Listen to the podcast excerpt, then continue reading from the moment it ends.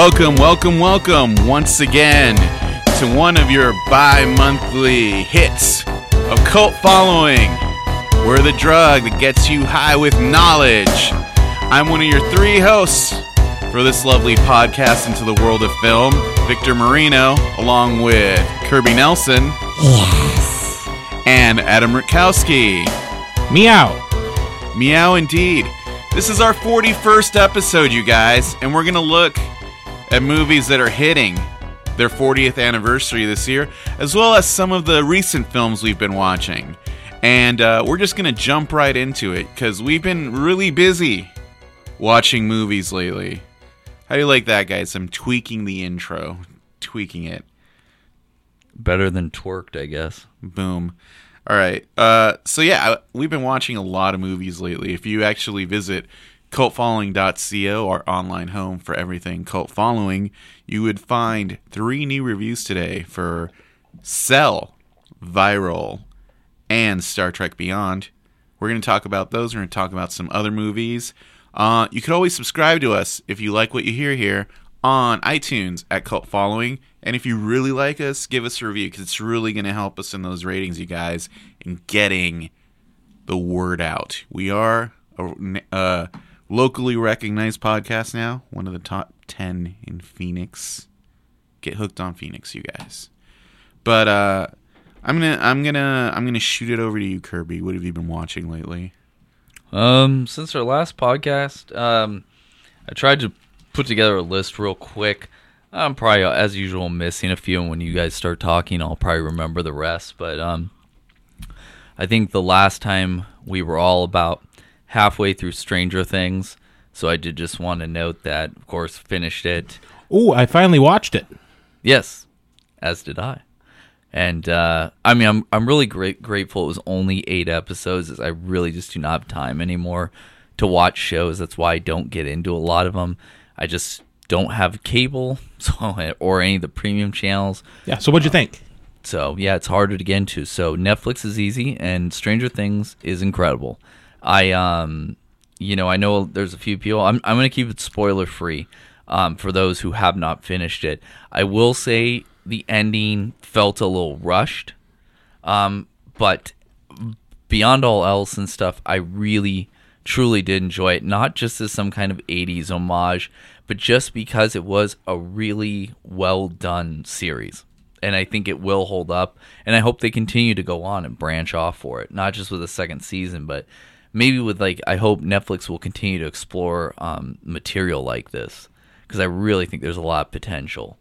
And so, I don't know. What do you guys think? I was okay on it. Okay. That's kind of how I was. Yeah. I mean, I you know, I liked all the homages, and like I said, I think last week, I liked that they were using walkie talkies, and mm-hmm. you know, but once again, it came to what we were saying that like the posters and set dressing was more along to tip you to what they were homaging, down to them reading a book with a picture of Stephen King. Because right. if it was really an '80s, would have been Star Trek and ET posters. Um, you do have to watch the whole thing to kind of make Winona Ryder's performance tolerable. Yeah. Digestible. Yeah. Um I don't know. My my whole thing with with Stranger Things is the same kind of thing I had with uh, Mr. Robot where it's I'm watching the second season of Mr. Robot right now. Mm-hmm. And it's all right. I mean, it's good, but it's not anywhere near as good as addictive or the, as the first season. Right and that's my that's kind of my worry like these shows that have a really awesome good strong first season and the next season they're kind of just trying to yeah, like capture Detective. lightning in a bottle yeah exactly yeah. i was just going to reference that like and i feel like true detective kind of started this um because it was like this little contained story and you have to kind of go anthology with something like this mm-hmm. i feel and it the second season of True Detective is not really good at all. Right. And uh, I feel like I feel like the the, se- the first season of Mr. Robot awesome, rewatchable everything. The second season, I don't know, it feels like it's treading water a lot. Mm-hmm. And the, the, second season of Stranger Things, I wonder, is it going to go well, anthology? That's, that's, for me. Is is that the one thing I just want to say in that is is that there's a lot of people keep hoping. Obviously, I think it's a good point for sequels to stuff I genuinely, even as a kid, never really hoped for a Goonies 2, personally. No. Like, I've never, I think that, you know, yeah, I liked adve- stories when I was a kid, were adventures, and they had different adventures. I don't mind serial format, episodic. I love it in a lot of respects, but I do think that is one thing where the anthology shines through, is to keep it fresh and interesting. You mm-hmm. can have related locales and characters to some degree, but I do think it's like, it's gonna get old. Like, even with the Stranger Things array, it's just become already such an obsession with the 11 character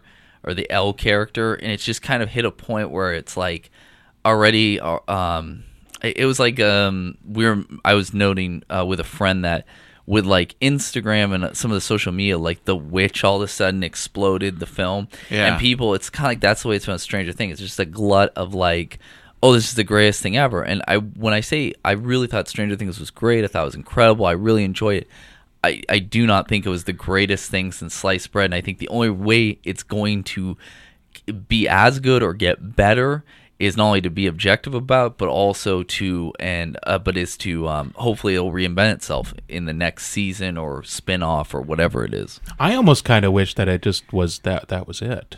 I hear you. That it was Yeah. just like one little self-contained thing. Yeah. As opposed to saying, "Oh, now we need a second season." You know, we're picking you up for a second. yeah, season. that's it exactly. even though it there it felt like it was finalized at the very end and it didn't need the little you know the tag on um, i'm trying not to give away any spoilers because but whatever i mean there's always something to tease you into oh there could be a future in this um, even though there is there there is finality uh, i what i will say is i really liked all the actors in it especially the children. It was good to see like good strong realistic depictions of kids. Um you know everything from the from the bullies to the to the main characters.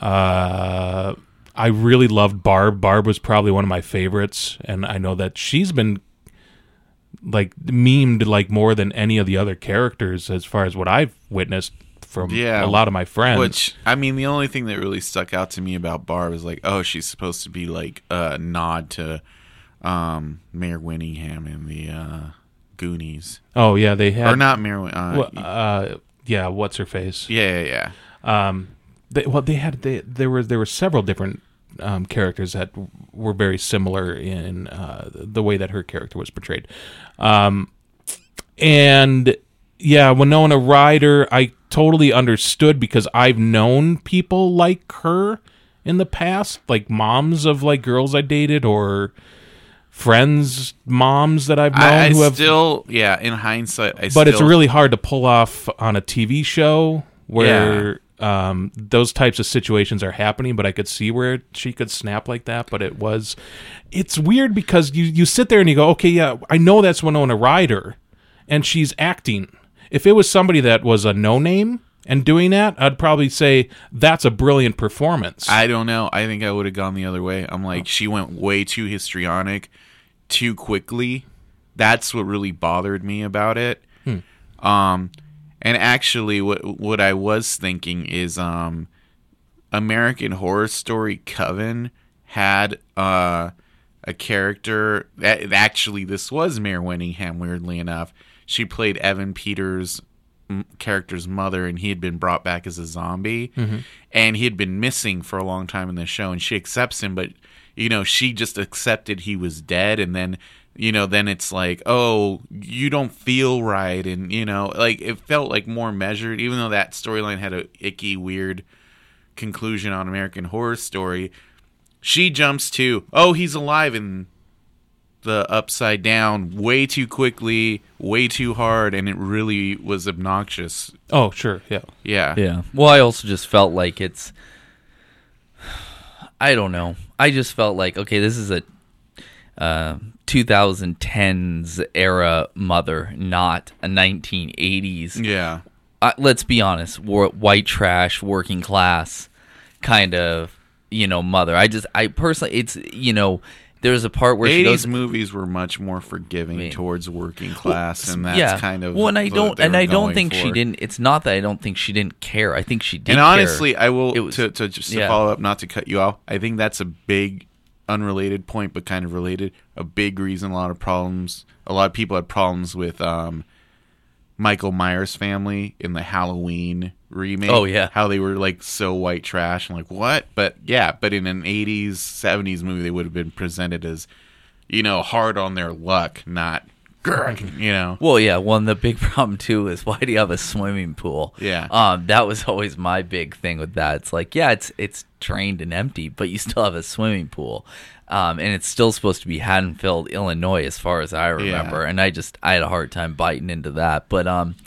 The no, what I mean is it's just that I mean I just feel there's this depiction of certain characters. It's like I do believe, of course, it's the classic archetype that people would be. Um, you know, if they were a bunch of D and D ham radio enthusiasts, you know, general dorks, yeah, of course they'd be bullied and all that, but they would be intelligent. They would be, like I said, Adam said, resourceful, believable, um, you know, altruistic, kind, but also realistically they would fight, you know, and have problems. Which um, was as shown, Kids. yeah, which which was was shown, and and that was a good part. To me, the thing was is that they painted, you know, the father as he was some kind of horrible, you know, obviously like this the horrible dude, and it's kind of like, but he was probably more the way she should have been. Mm-hmm. Like I, I believe she cared about her kids. I believe she loved him, but I also think it was a little falsified in the respect of it's like her. The one thing that stands out for me, I, I got to finish this is the part where she goes, "I've been coming in every day and working at the drugstore or whatever for twenty years." I mean.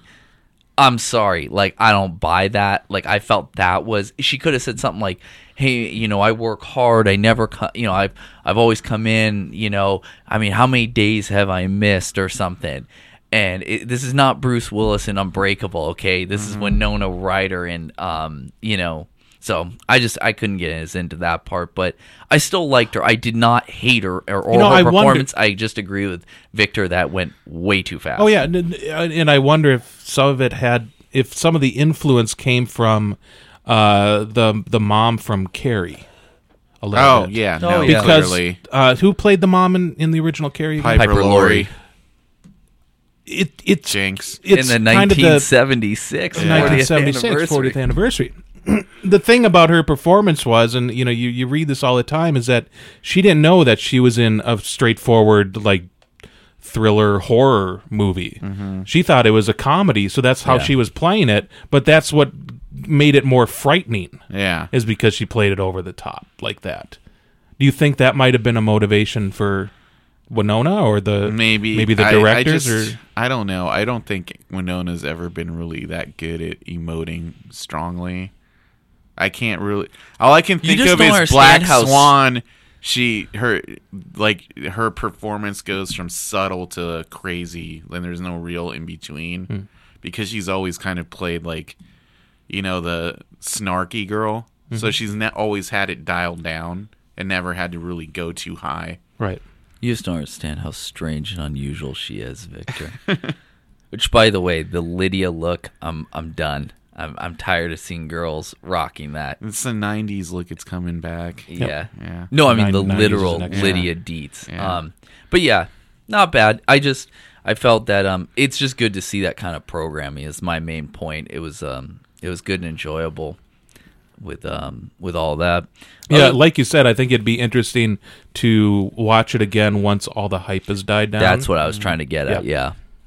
Yeah, I think it's going to take a time of reflection. And in the end, like I said, with all the characters, I thought they were well done. I just felt that, um, you know, it's one of those films you really wonder if it had been made in 1983 or a show had been made, what it would be like versus with this. You know, I just don't think this would even have been made then, because that was back when everyone, all the TV shows are trying to ape like Smokey and the Bandit and you know Cannonball Run. and It's that kind of age. Oh no, no, no! I totally agree. I mean, I just but we we should just keep going Yeah, down. true, true. But um, uh, yeah, like I said, I think I've mentioned this a couple of the podcasts before, but uh, even though I am not in any way, shape, a sports fan, I did catch two on Netflix just for the hell of it that I enjoyed watching. One was called Believeland, but which is about the um, Cleveland sports franchises as part of the Thirty for Thirty on ESPN. Um, more of like just a portrait of a, a city and really really interesting on how um, cleveland has not exactly had the best of times since the 1960s so interesting to watch and then on the kind of flip side if you're interested in i think especially like in physics and science of sports. There was a show called Fastball, which was just a short, like eight minute documentary on, um, you know, who has the fastest fastball and how the physics of, of, of pitching works and stuff. Real interesting. Um, like I said, there's some other stuff I've caught with, but I know one I'm sure Victor will want to chime in on is uh, I did go see Lights Out, and uh, I'm still not quite. You know, it's first and foremost. Again, actually, speaking of 80 minutes, it's about 81 minutes long, which to me is your standard Empire Pictures film in the 80s. So, I mean, it's not unusual in horror films and stuff. Um, I I truly thought when I saw the trailer, I think it was first time it was before Conjuring Two. I mean, I didn't have high expectations, but I'll say it's a well done trailer. And to me, that's the problem. Is it works as a trailer, but as a fleshed out film, to me, they're just just not enough there. Well, apparently it's based on a short film, and I have Yeah. to be honest, I didn't watch the short film.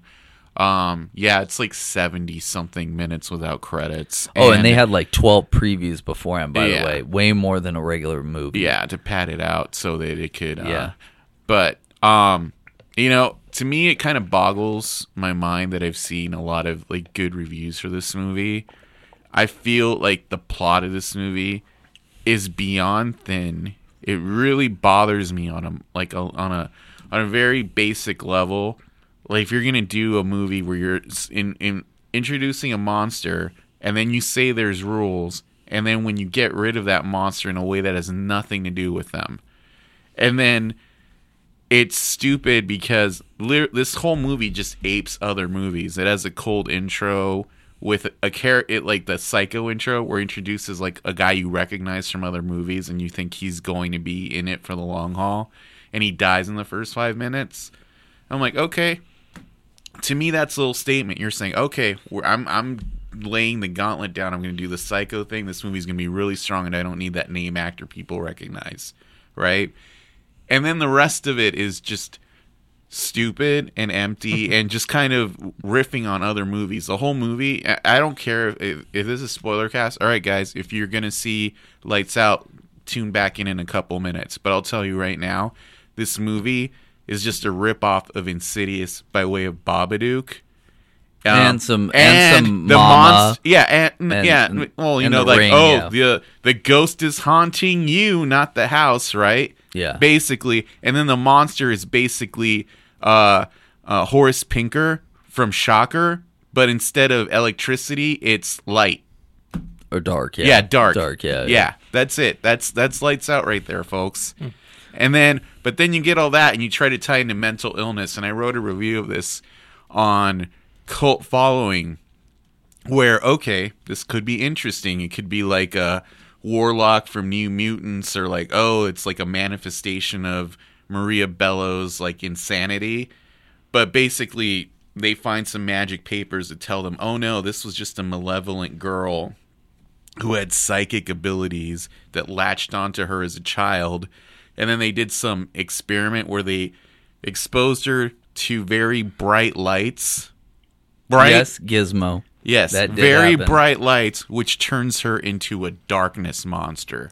See, and I don't need to see the movie to know all this because the trailer. Yeah. I can't remember what movie we saw, but the trailer before the for Lights Out gave away everything. Oh yeah, Yeah. it gives away a They ton. explained What. I meant was is that if they had kept it just the intro, which is the one I saw. I think I saw the early trailer, which was more of just the whole very beginning of the film where the um It's almost like a featurette. Yeah, is turning on and off the lights and stuff. It, Yeah. it was effective because it's short and sweet. Mm-hmm. But um, so to clarify as to what trailer I saw it was definitely one of the early, very short Yeah. ones. But yeah, it's a very, it's totally easy to figure out what's going on before you see it. But I will say this. Everyone in this film Is stupid. and unlikable. Yeah. like is especially the girl is tough. the most unlikable, one of the most unlikable characters I think I've ever seen in a film. I'm just like, you are pretty much everything. Like I just despise. Yeah, every people. character in this movie is unlikable. The main, the main girl. Yeah, that's what I'm Yeah, talking yeah, about. yeah. The, main, girl, whose house is literally the WB product placement center of the world. It was. like I've never seen such nice, clean uh, Ghost and Slayer posters Yeah, and neatly pinned Avenged to a wall. Yeah, next to you know, and then there's like Batman toys, which you can go actually go and buy in stores now. Like it's very current with what's out. Yeah. And uh, you know, she has a boyfriend who or her fuck buddy, basically. Yeah, right? oh, yeah, yeah, it's a yeah. little bit but more. they've been go- you know fuck buddies for a long time, and he's trying to you know be the good guy, even though he looks like a smarmy drug dealer type. That you would, I assumed he was gonna die really quickly based on like the look they gave him. Yeah, yeah, yeah. And she's supposed to be an Alterna girl, but like literally nothing. She doesn't even have a dyed streak in her hair, right? Yeah, it She really- lives over a tattoo studio. That's as, the most you get. Well, and that's where I thought it was going originally in the beginning was like she struck out on her own and hmm. got into the tattoo. Rob Schneider. Rob Schneider. it's impossible not to do that voice because Yeah. it's so corny and predictable that it literally is like starts sounding like that. But It's- and there's like a lot of stuff in this movie that's really stupid. Like the fact that okay, so the kid's not sleeping, he falls asleep in class, so CPS calls his sister to grab the kid, but then they're pissed that the kid goes to stay with her. yeah. Why did you call her in the first place?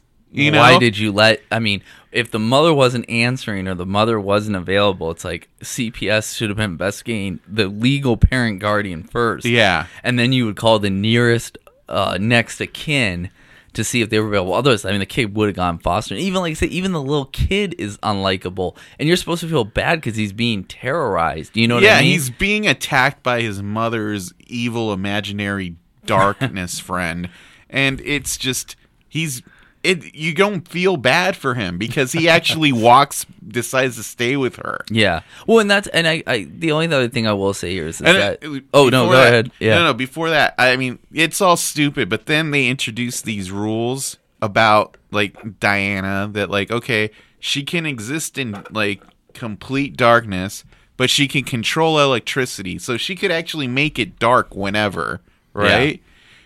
No one ha- ever happens to have flashlights around. In fact, they have a crank gear one at one point. Yeah, which is supposed to be like. And I was thinking, emergency. okay, maybe this is one of those period movies where like they don't have cell phones, and then halfway through they introduce cell phones, Well, yeah, yeah, yeah. and, and it it's just so stupid.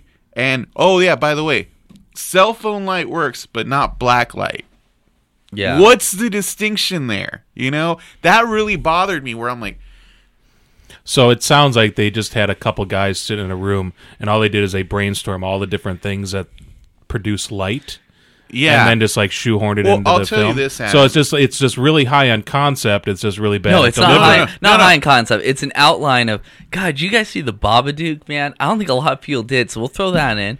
And there's some things I liked in Mama. Let's do that. And I'm not saying a lot of horror films are cribbed from other ideas, But this is very cribbed. Oh, And- like- yeah, and then they they introduce these weird mannequins at the beginning, and it's all a payoff. Yeah, the, the father worked at a mannequin factory, yeah, yeah, yeah. Just so you can have a jump scare with mannequins in the last ten minutes of the movie, which is a shitty one because it's still CGI. Yeah.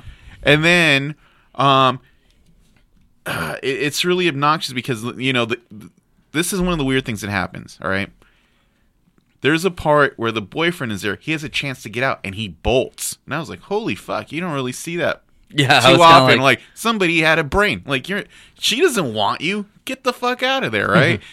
he comes back with the cops, right? And the movie's not over yet. I'm like, whoa, somebody actually called the cops. All these cops have lights and everything.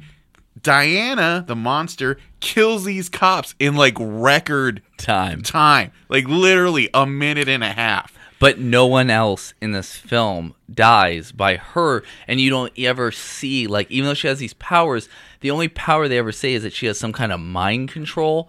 Like so, they go from like it's like is she it- can jump too. She Yeah. jumps to the apartment. and- Yeah. Is it telepathy, telekinesis, teleportation? Like, what exactly? Like Victor said, the changing of the rules. It's the changing of her abilities and at the all end, the time. right when basic, you know, she's telling "Don't kill them," because you you get the point that she's trying to keep Maria Bello's character happy, but then halfway through, she's like, "Fuck it, I'm just gonna kill everybody and keep you in my thrall." Maria Bello's like, "You're haunting me," click, and that's it. You know, Well, and the yeah, it's just one of those ones where I, I you know, I, like I said, I know Victor has been chomping because he saw it a while back. I, I saw this thing like a month, month ago, at least, plus. and um, it's one of those ones. But I I the only last comment I want to say is is that there's been a couple films that have come out over the years and stuff, and I don't know why people want to jump on the the I want to make a big deal out of real or supposed social commentary issues Yeah. here, but you picked the wrong film because this is just terrible. Like it was what was the other one? The one about um oh god, the one where Will Ferrell goes to jail. Get hard. Hard. Oh, Get Hard, Yeah, yeah, where they were like, ah, this is uh this is the biggest blasphemy to to uh, the gay community, and I'm sitting here going, "Di- you're you're really really betting on the wrong horse here because and same thing with this one i read a couple of the essays as Yeah. victor mentioned about the mental illness thing and i'm like okay i don't think this is making fun of people with mental illness i just think this is a terrible I movie feel like, they threw that in there as crit uh, to try to make it critic proof. well that's what i kind of thought too but and I, I was just like, no, this is just a bad movie. And I swear to God, there's, like I said, we're I'm spoiler casting this. You guys aren't missing out on anything. There's a part where boyfriend is running out. She hasn't picked up to like atomic drop him, like or you know, like break his back like Bane did to Batman, right? O- And he's on top of a car, and he turns on his cell phone light, and he just drops straight down. And it's supposed to be like he escaped, but oh no, he's hurt. Literally, not just me. Everyone, almost half the people in the screening I was in, started cackling, laughing because it's just so stupid. Like, why didn't you do that earlier? Your flat, your your cell phone has a flashlight function. It, all it made me think of was um that one uh, movie, Forgetting Sarah Marshall, where they're talking about like the cell phone horror movie she Oh, was in. yeah. It's like here's the movie, flashlight, boom, you're safe. Anyway, that's yeah. Well and, and the last thing i'll say about that too is is that there is of course the classic montage of them Oh, getting he- already. And i'm sitting there going okay this is you already know it's going to go downhill because it's like okay you now know it's the modern era. So i i got Well- it. They grabbed the crank Yeah. ones so they have something that d- she can't get to the power. Although Yeah. again not explaining the rules but i'm like okay you could have grabbed everything. Flares like everything. Fireplace everything could have been lit up I, like, my favorite one was the fact that they actually used a car alarm at one point to get away from her, like doo doo. Yeah, yeah, yeah, But it's like everything they had. They, they had this, you know, go and take a montage Yeah. moment where like, okay, we're gonna get all the light sources, and then at the end, it's like Candles. flashlights, Candles and a end candles. up being the savior and it's like it could have literally been anything and everything. Yeah. And so yeah, it goes ridiculous, but. Um, wrapping up real quick, the last um, few things here, as I've taken a little too much time, um, was just um, I did do a trio of documentaries this weekend. One is one I had already seen, but it was recently released for those that do not have a region-free player. Was uh, Just Desserts: The Making of Creepshow was just put out by Synapse uh, Films and uh, Synapse, and it is really um, it's it's very enjoyable for those who have never seen it. Um, Creepshow is one of my favorite films, and so really not much else to say. But um, I'd wait till the price comes down a little bit. That's Um, what I'm doing. Yeah, I, it's it's not probably worth the full amount. I only got How long is it? Uh, oof. Two Well, hours? e- no, Longer? no, Four? no. Eight? It's- 12. 24. 32. Sorry. It is um I get excited with sometimes. with special features. I think it's like a couple hours. The original one was just shy under feature length. And this one, what it really is, is that they explain the movie. They go through each of the five segments and the wraparound in the first like 45 minutes. And then they have all the behind the scenes and um, discussion is really in the second half. Okay. Um, where they really do a lot of the that that kind of stuff. But it's it's it's still enjoyable. There's some extra bonus features um, done for this the only reason I was asking is, you know, because if Yeah. it's if it was like a like an hour and twenty minutes is usually what you see for like you know these documentaries, um, you know, would it be worth to pay that extra yeah, couple I- bucks I- just to you know if you're really chomping at the bit to see it? If you don't have the two disc UK edition that was originally on a Creepshow, I would, which you can actually still get, I think, pretty cheap. Um, this one, I just, I the only reason I bought was because um, uh, there was a Dark Delicacy signing, so I have a, I got the signed copy of it. Um, other than that, um, I did, I did do a, what do you call them, one of the Kickstarters. It was for uh, Unearthed and Untold. It's the story of Pet Sematary, which um, overall I really did like. I'd encourage you to check it out. Um, I know it played the festival circuit for a couple years before they finally decided to put out it's a DVD Blu-ray combo. I got a print and a um, shirt with it. Um, it's very good. The only two things is, and I I, I want to commend them first because it has um no real footage from the movie. They Oh, had no Just stills. yeah, just Okay. stills. So um, they did a really good job um, without having that. Um, overall, it's just good. I mean, I, I love Pet Sematary, another one of my favorite films, uh, especially for how relentlessly dark and bleak it is. Um, they do a good job going through it.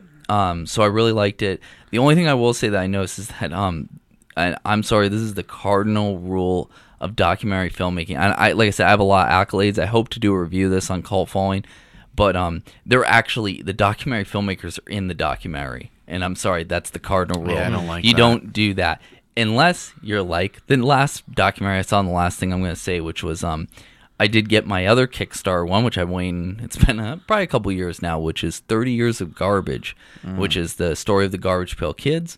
Uh, I am a huge GPK fan, um, and I was very, very happy to finally see this. Um, Joe Simko and Jeff Zapata, of course, are in it. They're both uh, GPK artists at Topps. Also worked on a lot of other series. Um, did a great job on this. It um, covers the whole history. They got everybody on it: Art Spiegelman, John Pound, um, Tom Bunk uh, all the big players, um, you know, in this series, both artists, they get a lot of people, you know, behind the scenes. Um, very, very interesting. Uh, covers a full history for, you know, like a little over an hour and a half. It's almost two hours, actually. I was actually just thinking of the right time for Am. Um, does have a few bonus features, not as many as I'd hoped, but still really, really good. Has an original song from Dr. Chud from um, the Misfits. Um, and just as you know, if you love GPK, they do talk about the Cabbage Patch Kids lawsuit. They have a good section on that, on the GPK film, on the GPK cartoon, and like the Pet Sematary one, they couldn't show clips um, from much from. They could show from the film, but not from the cartoon. Um, they didn't get I don't. I don't think anybody connected to the film really care. That's they were true. probably really happy that someone was paying any attention to the film. That is version. true. I'm- and um, shout Didn't that get like a uh, release on yeah, Blu-ray deluxe recently? feature Yeah, from Scream Scream Factory. Factory, Scream's Factory, yeah, Okay. which is really worth checking out. And, which is um, already just priced at four ninety nine, just right off the bat. I'm sure.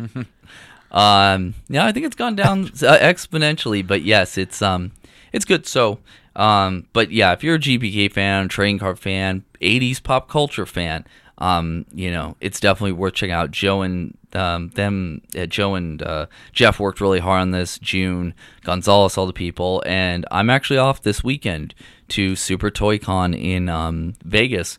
Um, so if any of our listeners are there, please come say hi. Um, and the main reason I'm going is because it is the belated 30th anniversary, which happened last year of GPK, and all the folks are going to be there. So it's going to be a lot of fun. Hope to see you there. And if I don't, if you're an AZ, uh, we'll see you at Game On Expo, which I hope to be at as well for maybe a day. So, uh, whichever one you wants to go first. Sorry about that. I I didn't expect it to become such a, a lights out Right. uh, uh, deconstruction. Yeah. No, there was no stone unturned in the lights out discussion. I'll go next, I Go guess. for it. Yeah. Yeah, go ahead, man. Do, do, do. Well, you already talked about Stranger Things, and uh, now I feel like I know everything about Lights Out. I feel like I've seen it now. Um, on on Netflix, I Anne turned on the movie They're Watching Mm, I have not heard of that one. that I um, it's something they recently added to Netflix, which was a 2016, I guess, release. Uh, that went under a different name, and I can't remember what it was. It was something uh, like uh, like repossession or something. Not not the one with Leslie Nielsen and all No. that stuff. But it, it it was it had a different name. But then I think it got re-released, or maybe just when they went to the broad release. I don't know, however you want to phrase that. But they got live die repeated. kind of sort of because I think this this was a little bit of a better title, more fitting Yeah. title because the film itself didn't have anything really to do with uh, paranormal, and that's kind of what the original title of it alluded to. Uh, this is one of the movies that would make Victor hang himself. No. It's all um, We from- do keep Victor on suicide watch. yeah, from it's all video camera from their point of view, so they're all wearing like cameras either on their Oh, chest, God. Yeah, or walking around with their wouldn't even watch phone. it. So it switches from person to person, and I was kind of casually in the background, just laying on the couch and and not really paying attention too much to the movie. Obviously, there wasn't really a lot going on that day. Uh, and I was, I think about halfway through or three quarters of the way through, I said to Anne, "This is kind of like an uh, like one of those paranormal activity uh, templates where absolutely nothing happens for nine tenths of the movie, and everything happens at the very last uh, few minutes of the movie." And really, the payoff at the very end is so stupid um, CGI filled and almost uh, turns into like Ghostbusters with the effects. Jesus. Um, it's very strange how the juxtaposition of how everything the the feel of the of the first three quarters of the film and then the last you know 10 15 minutes or whatever to have the big reveal and like who is the person doing this and um and then what she unleashes. Oh, sorry, spoiler. What this person releases uh, via these powers that are gained from you know this location or whatever is uh, laughable. So really, if you don't like that, uh, you know, found footage kind of thing, first person, uh, cell phone, video camera, garbage, stay away from it. Is it Diana? what is uh, Diana? What is Diana? He hadn't seen. Oh, sorry, So- sorry. Well, we already spoiled it all, of course. Okay, Diana now- was the uh, the ghost, uh, Horace Pinker. well, this had I, I do like that you brought up Horace Pinker, by the way. That is It's quality. totally what it is. It is Yeah. quality. Well, see, They're Watching had had more to do with uh, witches.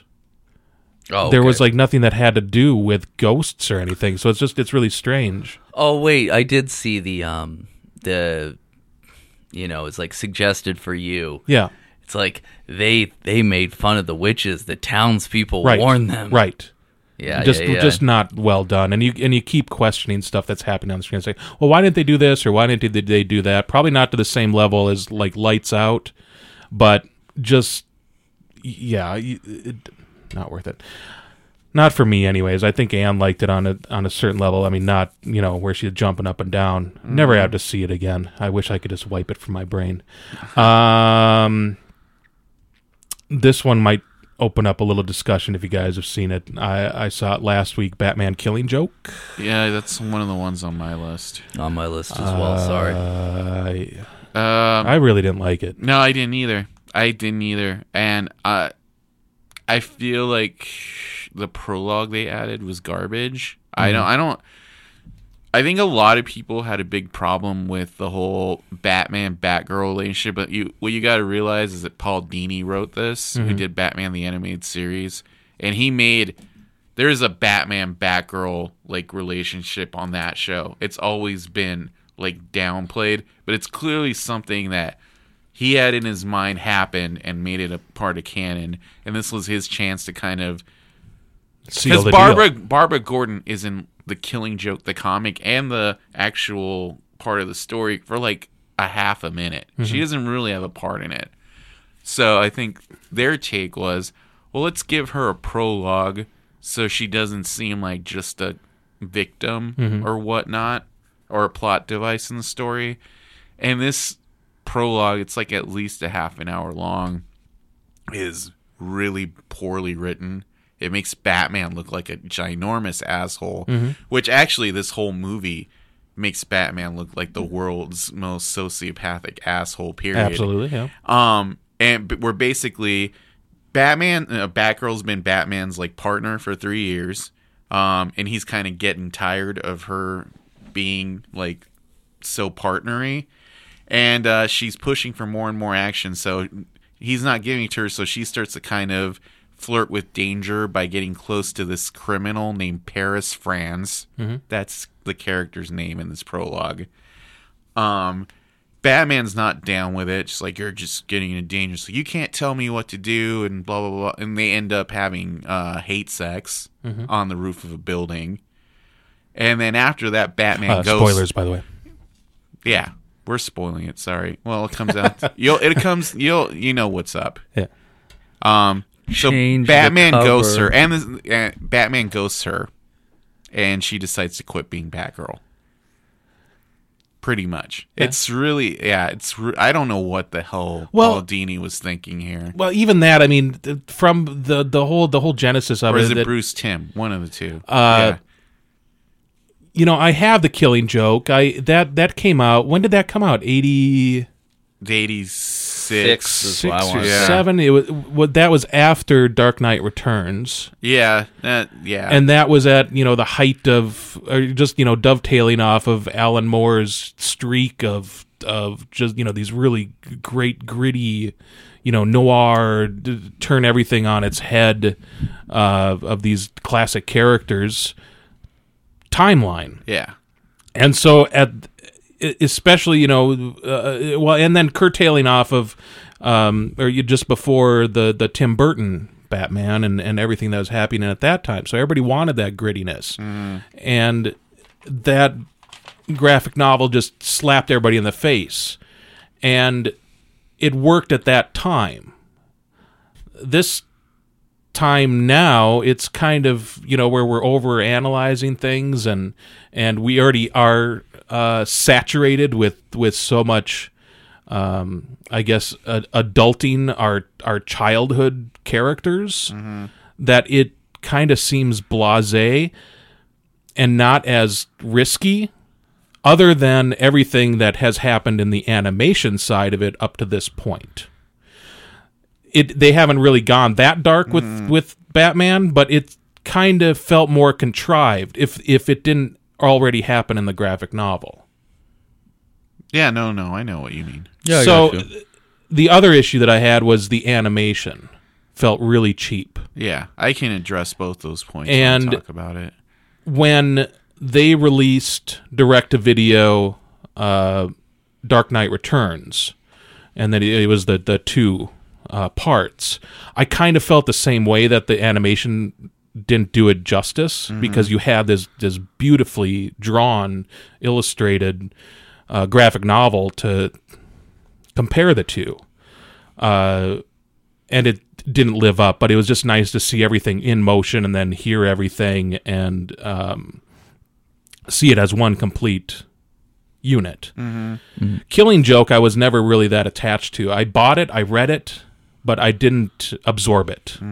I just thought, you know, well, at that time, that's what, you know, you just bought everything that was hyped up and whatever was at the comic book shop that was, you know, on the shelf, you picked it up. You know, it's a number one, boom, you know, I want to read it and It was just on. a different time. You your um, options were more limited, Right. and if somebody was hot, they were hot. That Mm-hmm. was that was what you you read. Whoever the best writers were at the time, and Alan Moore was the best in the '80s, arguably to a lot of fans. I would argue, but No, no, no. I meant I meant arguably Yeah. as like Even if then, I taking- wasn't a fan, but yeah, yeah. but people, I, I think what Adam hit on was is that the reinvention of these Mm-hmm. classic, you know, especially his run on Swamp Thing and stuff like that. It just was a time where. Um, you know that was you know DC uh, Vertigo. You know a lot of things were changing the comics world. Small press was picking up, and it was just a, a different time. Yeah, I mean, I, here, here's here here is my take on the whole um, whole killing joke. Um, Sam Liu is the guy who directs all these movies for DC, the animated ones, and he does a good job on the on the uh, Justice League Justice League ones. yeah, and I've seen And- those. I like the Justice League and ones. He his approach. I've seen these fe- featurettes with the Dark Knight Returns, and this one is like you wanted to treat it like a motion comic, and that's pretty much what it feels like. Where it lingers on panels just like a motion comic would. If you watch The Killing Joke compared it to the comic book, it flows just like the comic. Sure. I feel like that's almost a detriment because the prologue doesn't flow that way. You know. Oh yeah, right. Yeah, right, as soon as it breaks into the main story, like the uh, animation style changes and just becomes like very panel, panel, panel, Mm-hmm. panel, and it looks like a weird approximation of Brian Bolland's art. With, with its like, there's a part where like there's the fake Joker in the cell, and you're seeing just the little white on his Yeah. face from the, and, it, looks break- yeah, weird. It, It, does looks weird. because it breaks into those those those panels. yeah, you know, and then when he when he's laughing too, and he's you know his Yeah. hands are up there. I mean, that's like okay, yeah, that's the iconic yeah. image. And it looks like a it- motion comic, right? Yeah. and it's so polarizing Yeah. because okay, here's a cartoon, and then all of a sudden, you know, here's your splash page. Yeah, I, I and here here's where I fall on the bigger the bigger problem with it. if you, the time to put this out as a motion comic or an animated series or an animated film rather would have been when the Dark Knight came out. Because if you watch uh, the Killing Joke right after you watch The Dark Knight, you're like, oh, this is where all the Joker shit comes from. Right. Even Batman, the way Batman acts towards the Joker, like halfway through that movie on, is straight out of there. Like the, there's a line in The Dark Knight where uh, uh, the Joker or Batman's beating up the gangsters, and he's like, "Tell me where he is." It's like, "I don't know, I swear." And then Batman goes, "Swear to me," and that's right from The Killing Joke. Right. And then the way that Joker keeps telling alternate versions of his origin is also something that's right out of the Killing Joke, where Mm-hmm. you know it, he, Mark Hamill does a really good job in this, and I'm pretty sure they Yeah. made this just as a way to give him a swan song Mm-hmm. because he gets to be very showy with his voice acting. in Oh, yeah. Yeah. you know, like he he's like when he's being the comedian version of the Joker, he's very being very schnebby, and he's like, "When my wife died," and you know, and when he's the Joker, he's being like a really like almost satanic version of the Joker. Like it's Yeah, even more than what Yeah. normally Yeah. has done in the past. It's very showy, and Kevin Conroy is like he's playing like the Alan Moore version of Batman, which if you guys know, Alan Moore did Watchmen. Mm-hmm. So basically, his view of uh, Batman is basically the same thing as Rorschach. He's Yeah, like a that's what I was gonna say. sociopath, and in fact, this is one of the things that really bothered me, and this is why you, some stories you can't adapt for animation. The end of the Killing Joke ends with uh, the Joker telling Batman a joke, Right. and then Batman and the Joker are laughing as it rains. In the comic, they're both laughing, and it and he kind of like Batman's kind of lunging at him. You think either to grab him or something, and then it kind of pans down, and you see them both laughing. And at one point, Joker's laughing stops, Batman's keeps going, and then the last two panels are black, where it's left up to like maybe Batman captured him and that shut him up, and Batman was just laughing to torture him. Or the popular interpretation is that Batman snapped and killed the Joker. If you watch this version, that's the version you're getting because it's pretty made very overtly obvious that Batman kills the Joker at the end of the story. And it's I have a big problem with that. It just feels kind of unearned. And the way the killing joke starts in the comics, if you follow that version, you think the beginning of the movie is actually the end, and the story's kind of a loop. And it doesn't work that way with the prologue they added. So structurally, it has major problems that don't don't work with its ending. Yeah, and I think that's that gives credibility and gravitas toward uh, Alan Moore, who keeps saying his works that he does for graphic novels uh, is unfilmable. Yeah, I, I think this was one. That's of those, one example where Yeah, it's like, this- you know what, you, you can't pull that at all. off. Yeah, Yeah, I mean, I don't know. My whole thing is, is And that, his name is not on the project again, of course. Yeah, of He's course. not credited. Well, all I knew is that, like I said, um, yeah, I was bring up the social stuff, but for me, the whatever it was a year or two ago here with the whole hashtag change the cover thing, I just, I personally, I take the same stance I've always taken, is that it was a variant cover and stuff, uh, and I'm leaning into this, of course, with the added prologue. You know, I haven't seen it yet, but I knew that was coming, and I just. I have a real issue with revisionism. My problem is I have no issue. It's kind of like the when we talked about the Ghostbusters thing. I have no problem with the Ghostbusters being female. I have no problem with anything changing. It can change just fine. But when something because it's it's a ever flowing entity, you can make anything. Characters can be male, female. They can be different races, religions, backstories. You can. Uh, that's part of the flexibility and creativity of comics and a lot of other art mediums. Yeah, as long as someone has a license Yeah, to Yeah. do but something, go you ahead and do cannot it.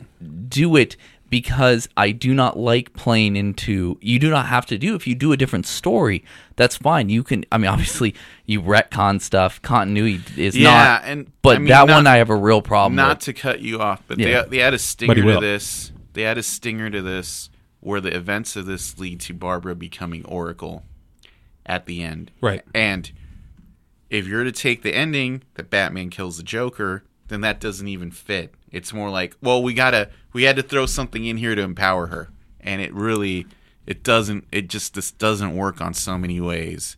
Yeah. Which is weird because I thought the changes they made to the Dark Knight Returns made it work in a Yeah, yeah, I think yeah, you're right because they and because well, at first when you said that, I, I kind of had a problem with it that to, to empower her, but you're right because literally, like her legs were cut off. Yeah. you know, to turn a phrase, and if they would have left it right at the at the you know the, the, the laughing in the rain and not have given Barbara because I was thinking of that as it was concluding. I'm like, well, what you know? Uh, well, not only Barbara but Gordon too. Yeah. I kind of wa- I needed some sort of something to.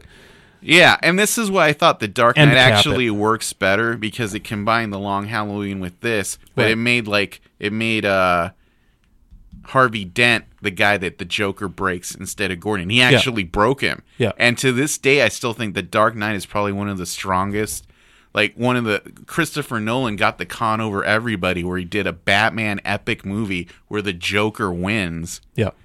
like hugely and it's like man that's why that movie works on so many levels that would never that happen now Yeah. Yeah. yeah True. Yeah True, oh true. finish up so Yeah. Uh, no, last one I had was Star Trek Beyond. which i also saw so i guess we I did, we're did cutting too. both of ours true. and I didn't, uh, and I haven't seen that one yet. So Oh, yeah, no- it no spoiler-free, spoilers. But, Uh, no um, we won't spoil that one yeah, I, I do i'll say this see we'll it. be good about it Because it's really, it's really. Uh, i enjoyed not it that I, hard. I to, liked it more than star trek into darkness way more I think it's more watchable than Star Trek Into Darkness. I think this one was more of a like kind of like an episode of Star Trek. dude yeah that's totally what i said in Um, my review of it, It it was more rooted and more grounded, and it spread out enough of screen time to all the different characters. Yeah. and gave them purpose, which was good. My only criticism was it was so straight and straightforward and so like pieced together like l- linear like greg Kinnear which i loved in mystery men. Uh i'm so sorry. Oh man. that's that's that- a joke that's not gonna die. it was it felt to me and this you can tell me if i'm wrong or not i've seen all the star trek films. I'm i am a star trek fan. Mm-hmm. it felt like a better version of insurrection. Yeah i don't really is insert no no. the no. one with the people who are they go to the planet they're being observed yeah, Uh-huh. and then they find out that they're Unknowingly, actually doing it. they're part of, like, a this- sinister like plot. this Right. truman show kind of thing gotcha and they're all like it's, You it's like a civil read- war You should read my review and tell me what you think of my point on it. Where um yeah i saw that you posted it earlier Yeah. i didn't want to read it and you know yeah, until yeah, yeah. we talked but about it I, here, I'd be interested to hear what you think of it. My my take on it was all the same as yours. Was very much like an episode of of uh, either one of the shows. 'Cause Right, I like yeah. like we like they've been on it. They've been exploring for a while. Mm-hmm. And my take on it was, I wonder if Simon Pegg had started um, writing this before Guardians of the Galaxy came out, because it's very similar towards Oh, the sure. end, like where it's kind of like they they're in a situation where they kind of have to become ragtag. But it also reminded me a lot of this uh, '80s movie called Enemy Mine Mm-hmm. with um, Louis Oh, Gossett Lucy Jr. That's a great movie. Yeah, it's kind of like to me, it felt like a cross between Guardians of the Galaxy and Enemy Mine. You yeah no yeah i can see that yeah. Uh, excuse me. Sorry. Yeah, I. You know, I. I like.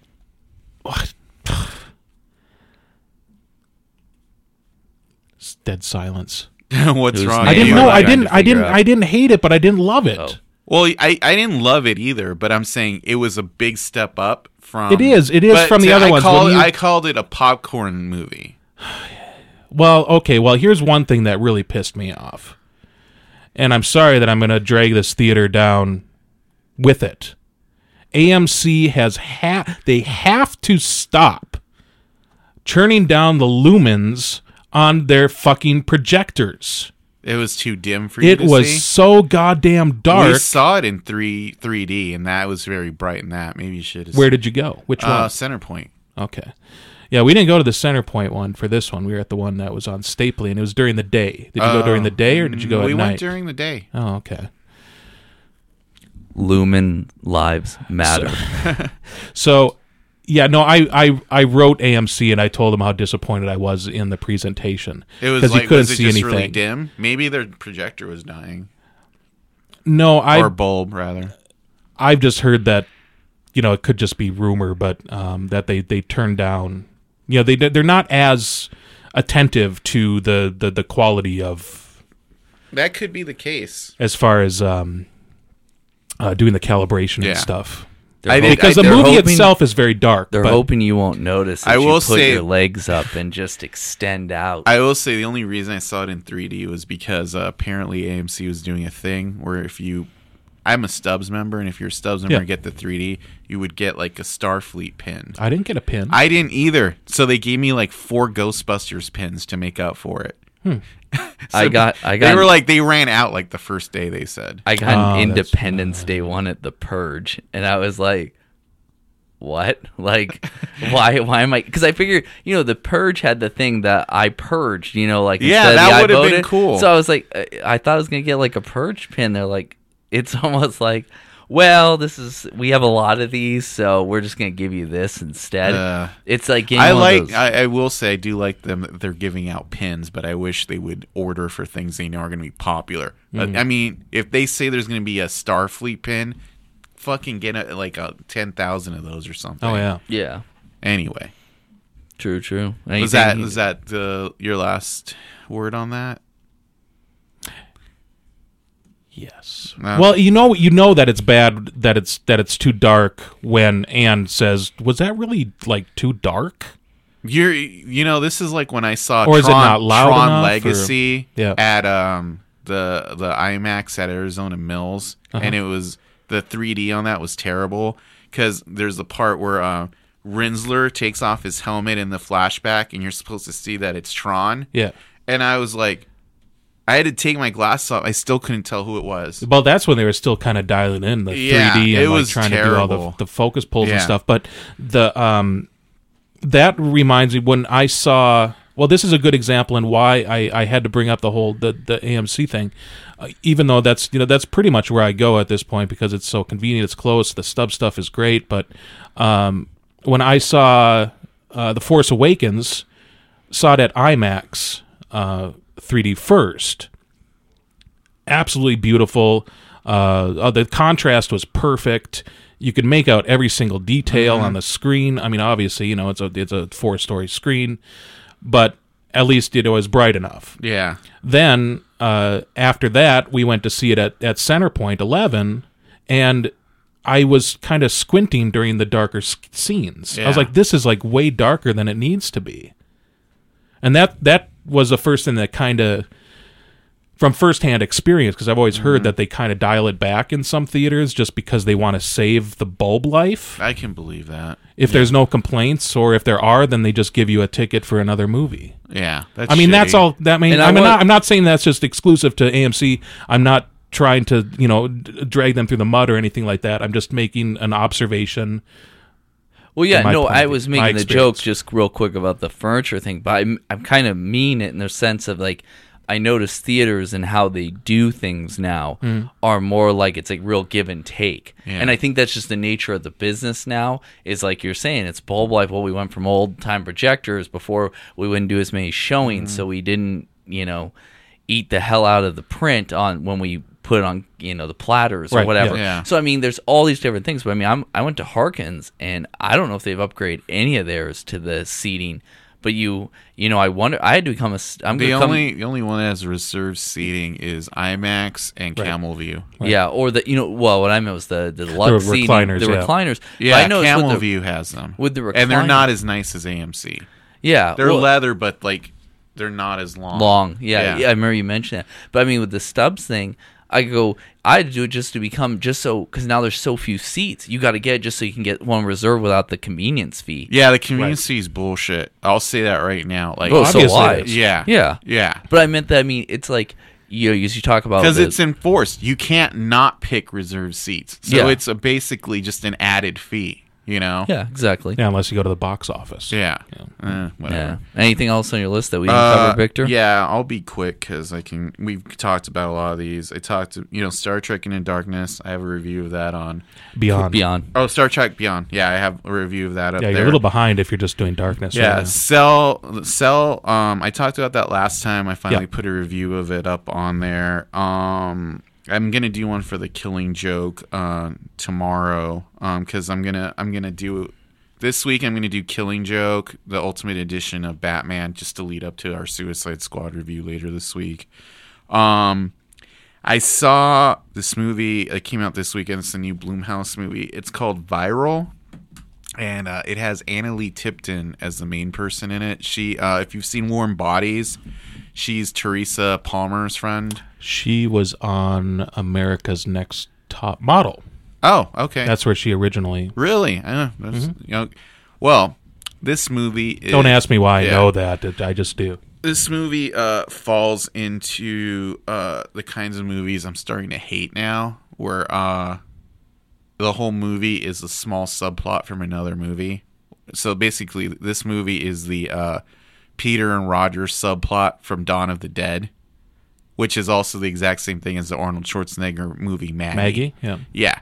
So there's the it, this has really good acting, and it's yeah, I thought it would be so much better because um it was directed by uh Henry Joost and Ariel Schulman, the guys who did Paranormal Activity three and four, and that documentary Catfish.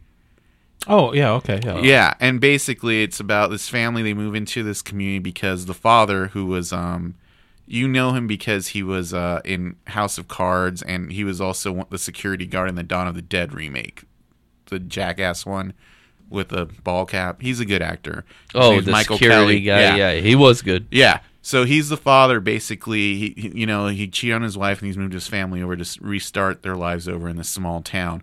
But as the movie goes on, the credits are talking about this worm flu that's uh, hitting the country, and Obama's like cordoning off stuff. And uh, Analeigh Tipton's character finds out about the dad's infidelity. Did you just say Obama? yes? It's one of those. It's the thing now where they use actual Well, no, I know that. When when you when you said that, I'm sorry to, to interrupt. That in my in my mind, I saw him running around, like actually putting up barriers Yeah, by no. himself. I'm sorry, it was just a funny Yeah. visual in my head, so I had to. clear- Yeah, no, it's that's the that would have been trend that would have been so awesome to start to use actual footage. Yeah, yeah, that's true. I've noticed that. if Yeah. he did like the Bill Pullman thing where I he's running they- on the yeah, streets. they've done that in a bunch of movies I've seen lately. But uh, basically, you know, she's like the rebellious chick because you know she knew about her father's infidelity and she's acting out, and the other sister's kind of very reserved. And they start corning off the, uh, you know, the town, and then but she's like takes them to a party where she gets infected, and the whole movie is the the, the It's like iZombie. yeah, no, no, it's like no, it's like uh, it's like Dawn of the Dead meets where like except she doesn't know at first. She knows she's infected. She knows she's infected, but she's not telling the sister. And uh, like zombie. no, no, no, because it's not cute like that. It's like Well, no, I know, Yeah, but I mean, she was invited to a. uh, Yeah. Well, and then I mentioned No, contracted. did you ever? Yeah, I was gonna say contracted. yeah, I didn't really- see that. But Um, it just the, the the whole setup kind of reminded me of you know the the girl Yeah, that goes yeah. to the party gets infected, you know turns you know starts turning Yeah. to blah blah blah, but doesn't tell the sister and Yeah, and the thing is, the sister, the sister finds out because eventually, and she's just keeping her alive by not feeding her because that speeds the infection, and then she, it, it's just stupid because I, this is one of those movies where I watch them screaming at the TV, "Stop being stupid!" I did it like four times, and you know what the inevitable outcome is going to be, and it's the inevitable outcome. Mm-hmm.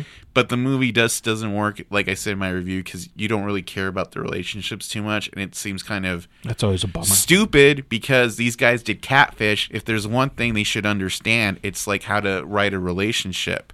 You know, I- and it's one of the, it just boggles my mind. Like this is shot really well. Why are you going into tropes rather than investing time into something that actually might be interested? And Anna like I said, Analeigh Tipton, she's so good in warm bodies. Like she seemed likable, and instead they kind of cast her against type as kind of like this bitchy bad girl and it makes her so unlikable but by the time you start finding out the reasons why she's like this you don't care and the sister you keep saying why are you so stupid And I the only saving grace I'll say about this, the zombies are like the vampires in the strain. They're like worm zombies, and like the way they kind of the realized version is really interesting, where they kind of can't see, but like they have these things come out of them that they kind of click and find their way through noise. So it's and then the way they it, they have the effects for the hive mind are kind of cool. So they're the clickers from Last of Us. I've never played that game. Oh, okay. Well, that no, it's kind of inter- that was one of the interesting Yeah. parts of the game. Just real quick, was the idea of the except for it was a fungal infection in the game, but it's it's the idea that you know they hunt you by like almost like an echo dolphin yeah. style. So yeah. it's like that.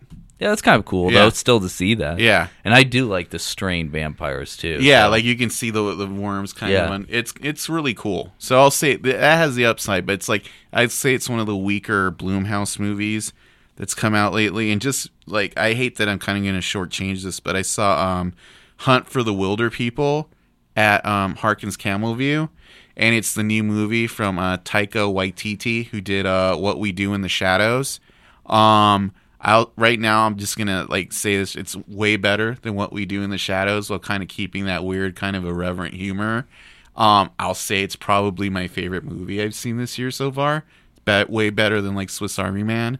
Um, it's kind of like a cross between The Legend of Billie Jean meets uh, like Stand by Me by like kind of yeah, you know, without spoiling it too much and it's just it's so good. It's playing right now at Harkins Camel View and AMC Deer Valley 30. And I'll see if you have a chance to see it, please go see it because it's awesome. I'm gonna write a review of that this week too on Cult Following. But yeah, like Wow. literally one of the best movies this year. Um, Taika Waititi and Rhys Darby both have really really funny cameos in it. check it out. That sounds really good. Yeah. So yeah, now we have enough time to kind of jump into our topic for a little bit, which is movies that have had they're turning 40 this year, which is kind of crazy because I never in my mind really thought 1976, the year of movie champions, but then when we were going over the list, it's like God, It's bicentennial tastic. yeah, it's kind of crazy because they're just there's a ton of really good movies. Well, I think what they have in common is they're really good movies that you once you think about them, like that's an awesome movie, but I just don't think about it all the time. Well, when I was just kind of going through the list and, and kind of picking stuff out, it, you know, obviously IMDb is is a really nice resource.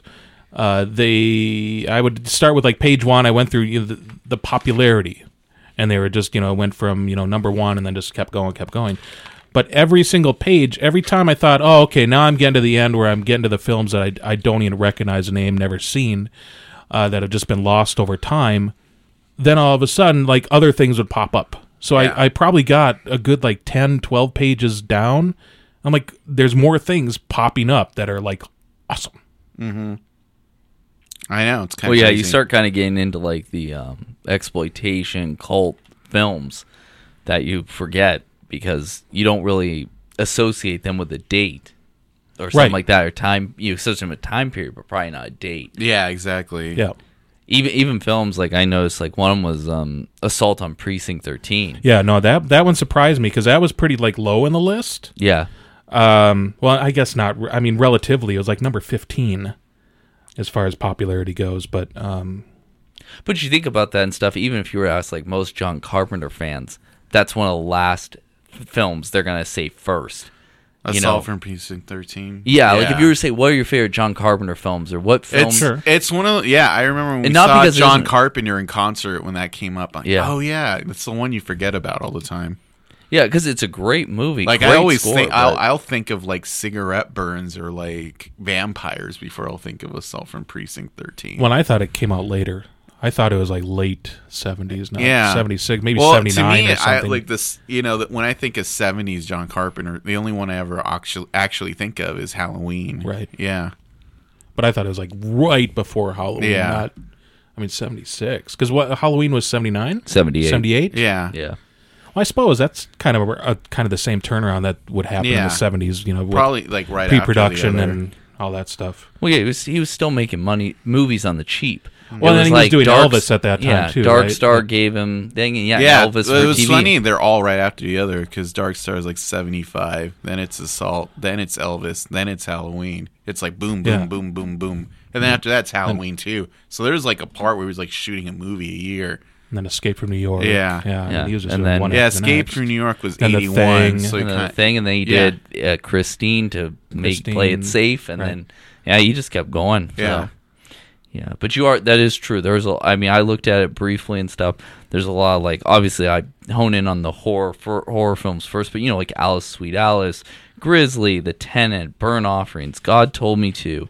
Um, there's a lot of them, but then there's also like films you would think of are bigger. Uh, Food of the Gods, Adam mentioned in our pre-discussion, but Yeah. I always think of a film like Marathon Man too as like, you know, obviously one of the most famous scenes Well, yeah, in a one movie, of those but like Paramount auteur movies Yeah. too. You know, like during the golden age of Paramount after uh, Godfather in the seventies.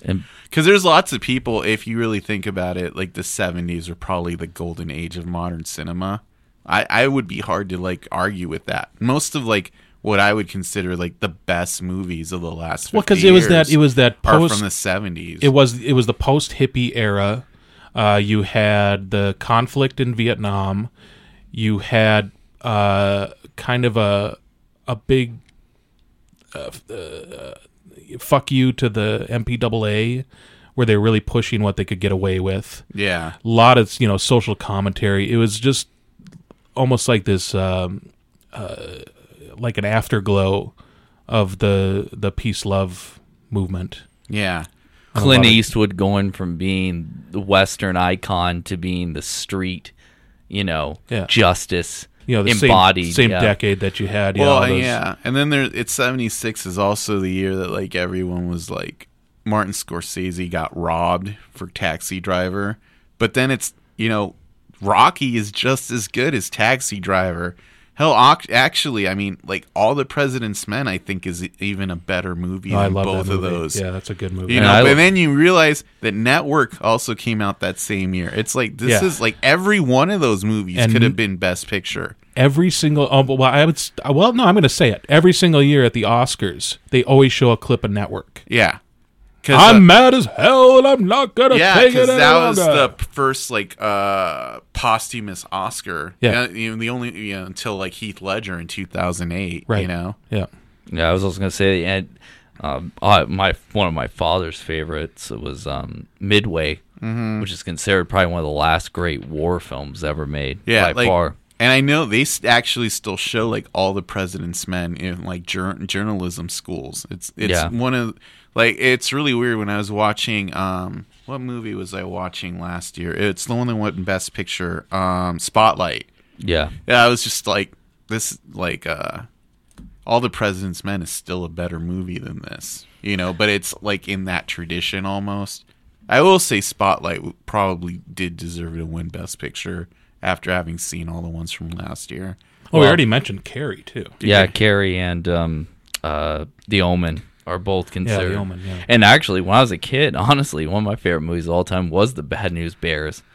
I love that movie. Yeah, and I thought it was hilarious. Like, yeah, when I was putting this all together, I thought it was I thought it was amusing that it's uh you know, it's PG. G, yeah. They have it under comedy, drama, and family. Family, and I remember watching it with my family, and and I I vaguely remember my mom just saying how filthy the movie was. it was. Uh, but but it was one you could watch. I remember Yeah. renting it, Yeah. and nobody cared. But I mean, it's weird to even think of like Family Fare that Freaky Friday came out, or Freaky uh, Dude, Friday Freaky seems like Friday. it's like '60s. You watch that movie and it's no, it's very much a movie of the '70s, but I, I think it's really like bizarre that Jodie Foster was in that and Taxi Driver Driver in the, same, year. Yeah.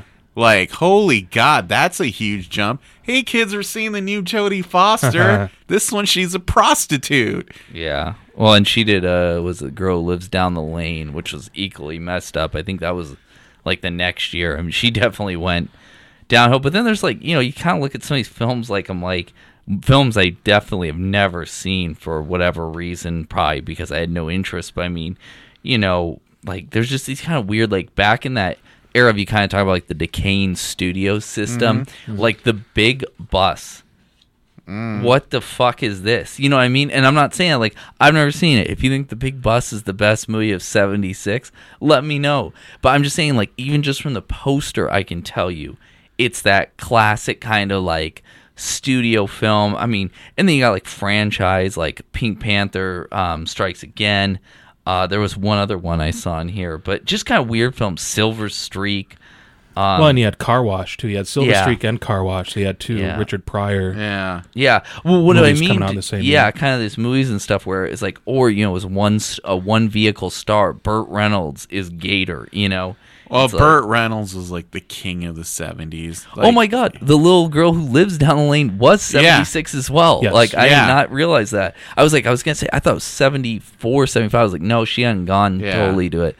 But wow, there's a lot of films in here. No, like when I've you never think of, seen. there's so many like it, it's weird. Like you, when you realize Logan's Run came out in '76, then you you can get like, oh yeah, it was a B level kind of inspired thing from Well, you Planet had the Apes. yeah, you had you had Logan's Run and uh, you had Future World at the same year. Oh yeah, Future World is like funny because it's like basically the like the sequel to Westworld, Mm-hmm. which re- weirdly enough, Future World is the first movie I can remember seeing. Oh, like you know people like oh star wars is or blah blah blah. Me it's like future world. And i realized it years later because i had the scene of like the bearded guy taking the faceplate off of the little helper. Yeah. like it was like burning my when i saw it later on i was like oh my god that's that movie you know? And it's weird when you can actually connect the dots to those kinds of things way later on. Like that's the first movie i remember seeing. The first movie i remember seeing in theater was still the last starfighter you know Mm-hmm. but it's kind of just weird and like that movie's actually like uh kind of just a weird unnecessary sequels if Yeah, it's really not that good. doesn't add I like much the and it's- sci-fi elements, but but, it's it. weird because it does follow this trend that's present in a lot of these movies where s- the 70s the heroes of film were like newspaper people like report, Oh, yeah, right, yeah yeah, the yeah. media were your heroes you know like now no that would never fly well, except Spotlight and stuff, but it doesn't. It, it works in a way like people want to have something that cracked it. Like you look at a year like this, All the President's Men Network and stuff like that. But then at the same time, you know, you have a film like not same year, but you have a film like Chinatown, Yeah.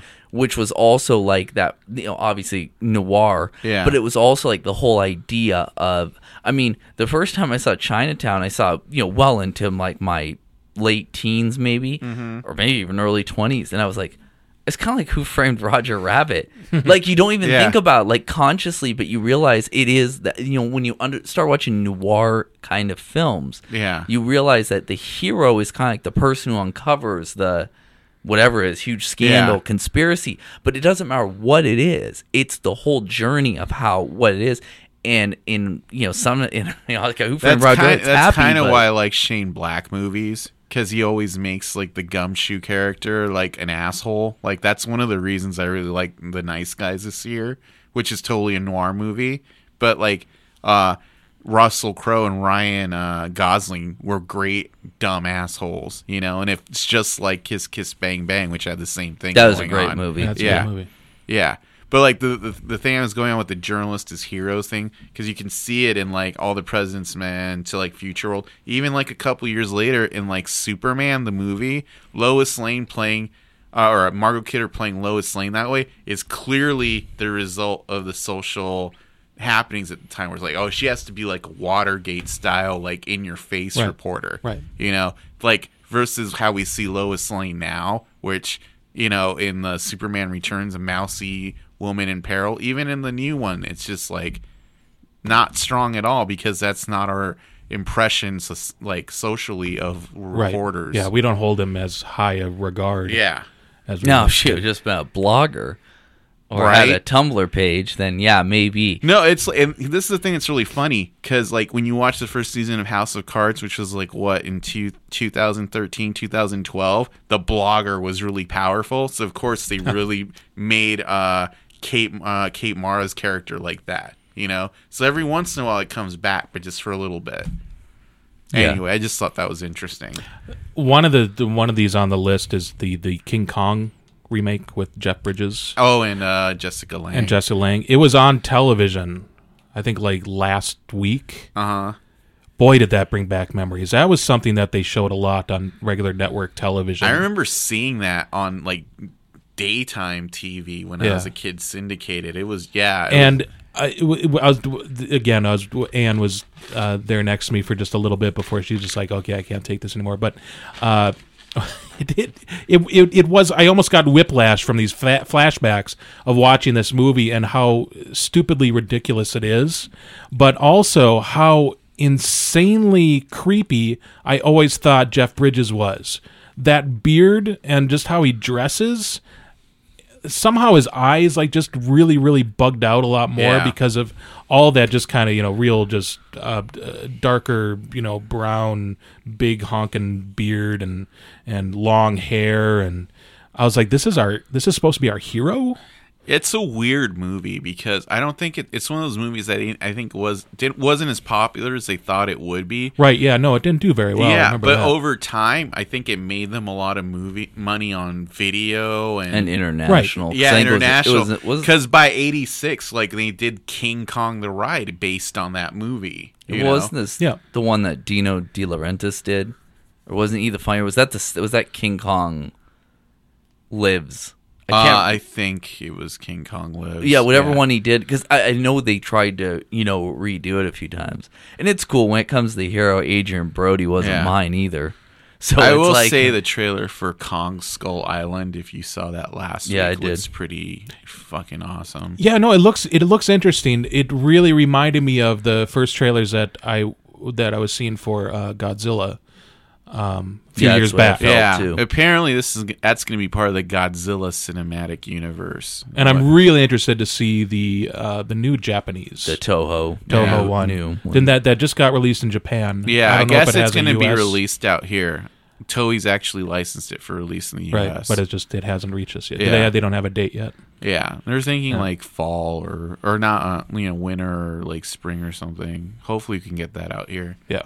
Yeah, that'll be good. But I mean, yeah, you go through the list and stuff, and there's just there's a lot to you know take in. That yeah, 40 years ago, you had probably one of cinema's best years for a lot of genres.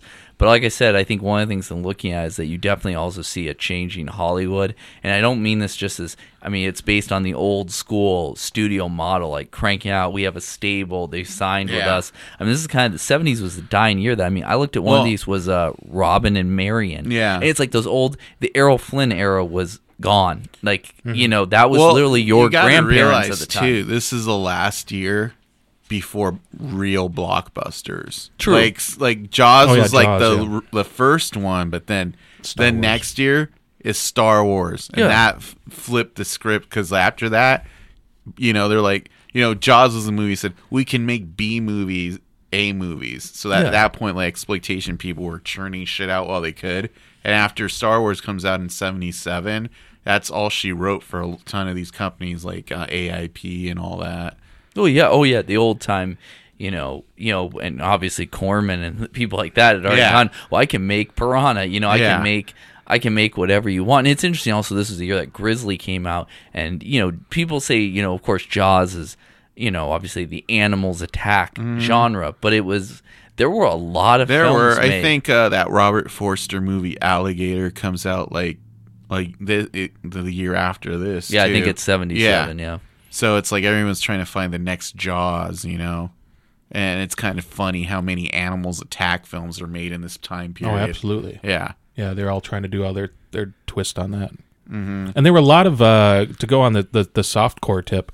A lot of Emmanuelle um, offshoots, side one offs in '76 as well. I kept seeing, you know, like you know, Island of Emmanuelle, Emmanuelle in Paris, you know, whatever, blah blah blah. I'm like, what? There's like four or five of them. I mean, and it's kind of weird because I think this was around the time where like that that was still kind of acceptable because like Midnight Cowboy had just come out a few years Yeah. before, and then Emmanuelle, and before that a few years I think before that was like I Am Curious Yellow. yeah, and you know, You know, it's like, young- young okay, yeah, Lady like- Chatterley's lover. Yeah, like okay, this is the era where like these like soft core pornographic movies are still kind of acceptable, and Mm-hmm. like you could rate a movie could be rated X and still be okay, like Midnight Cowboy. But then the late seventies are like no triple X and like they Yeah, ruined they, the rating. uh, they said a, Assault on Precinct 13 was originally rated X. Yeah. Yeah.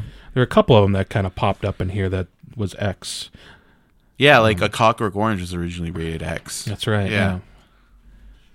It's just weird because I, I, it's like we always think about how Showgirls ruined the NC-17 because the first year, like there were respectable and like Henry and June, and there's another one that everybody says is like, like Oh, the cook, the thief, his wife, and her lover. yeah, Yeah, there's a few other but ones. like everything else, NC-17 is like the kiss of death. Nothing is rated NC-17 anymore Right. ever. Yeah. And and It's now it's un, eh, unrated is more acceptable than that. Yeah, well, you either have it on rated. It's kind of like in gaming, the uh, adults only.